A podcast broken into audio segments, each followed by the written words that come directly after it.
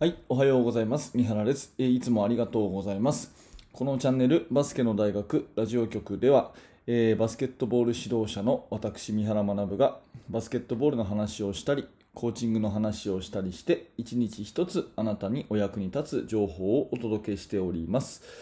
えーいつも聞いていただいてありがとうございます。えー6月え6月5日の土曜日ですね、え皆様いかがお過ごしでしょうか？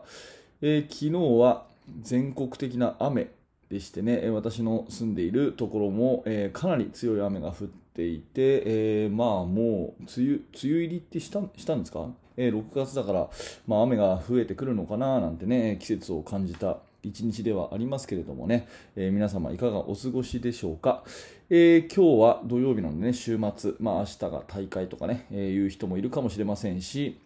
うんまあ、またね、えーコロナの影響で、えー、もともと予定してた、ね、大会とか試合がなくなっちゃったという方もいらっしゃるかもしれませんが、えーそれぞれ、ね、できることをコツコツ淡々と、えやっていっていきたいと思います。さて、えー今日の話題は何かっていうとですね、えウォーミングアップはきついことをした方がいいよというお話なんですが、えーこれちょっと先日ね、私のチームでの話で、えーすごくね、ああ、なるほどなと思ったことがあったので、えーそんな話をさせてもらいたいと思います。まあ、私はね、え高校生の男子を、えのバスケットボールチームを指導してるんですけれども、あのまあ、ボトムアップ思考ということでですね、え私がこうもちろんいろいろ教えていく面もあるんですが基本的にはねその生徒が主体となって、え練習メニューだとか、えそれから、まあ、戦術の細かなとことかですねあとはメンバーとかそういったものを自主的に運営させるようなそういう活動にしてるんですね。うん、でなんでそういうことをするかっていうとその方がですね、えー選手としてのこうやりがいがあるし、えーひいてはこう人間性社会性そういうものがまあ身につくので、えーどんどんこう任せていくそして、えー自ら、えー自分が主役だというつもりでね、えーチーム活動をしていくということが、まあ、私は目的にあってそういったボトムアップ思考ということでね、えーやってるんですね。なので、えー基本的にはもう毎日の練習のその今日はどんな目的で何のためにこういう練習メニューをやるっていうのは生徒たちがこうデザインするようにしてるんですね、うん、で練習の最初にミーティングをして練習内容今日はこういうことをやろうというのをや決めてでそれから練習に入って、まあ、大体2時間ぐらいやるんですが練習に入ってで終わったら必ずそれを振り返ると。ミーティングで今日の練習どうだっただろうと。で改善点なんだろうと。で次の練習のテーマは何にしようみたいな話をもう生徒たちだけでやっていくんですね。で練習の間間もあの必ずやりっぱなしにせずにですね、えー5対5のゲーム形式を例えば3分間やったら、え次の2分間はミーティングするとかそういうふうに必ずこう振り返ってですね、え PDCA サイクルっていうか、あのー良かったところ改善点それを上げていって改善点をじゃあどうするかっていうようなことを常に徹底的に子どもたちだけで、うん、話をさせていくというふうにしてるんですね。うん、でまあここからが本題なんですけれども、えー、と先週のですねある日の練習で私はあのー確かその日は会議があったのかな、まあ、最初から練習行けなかったんですよ。うん、最初から練習行けなくて、えー練習の後半になって体育館に行ったんですね。でそうするともう練習の後半なんで5対5やってるんですけどもものすごくねこう雰囲気がいいんですね声も出てるし、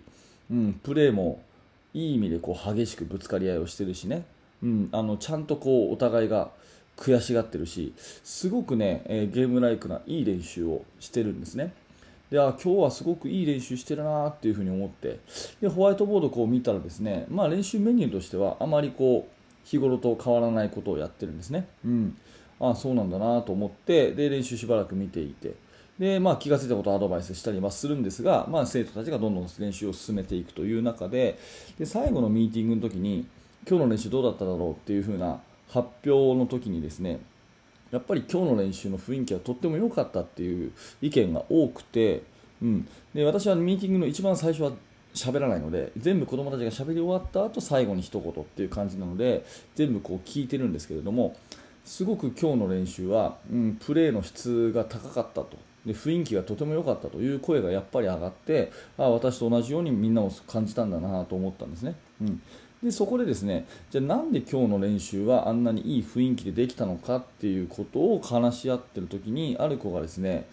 今日はウォーミングアップの段階でみんながやっぱりこう自分で自分をきつくしてたと、うん、あの要は一生懸命やってたってことですね。きつくしてたと。で僕の経験上アップですごいきついことをするときって大体雰囲気良くなってますよと。いうような話をしてああなるほどそういうところかと。うんいうふうに思ったんですね。やっぱアップのところが良かったんだ。最初のウォーミングアップ、まあ、ストレッチとか、えー、ランニングシュート行ったりあとはその日は確か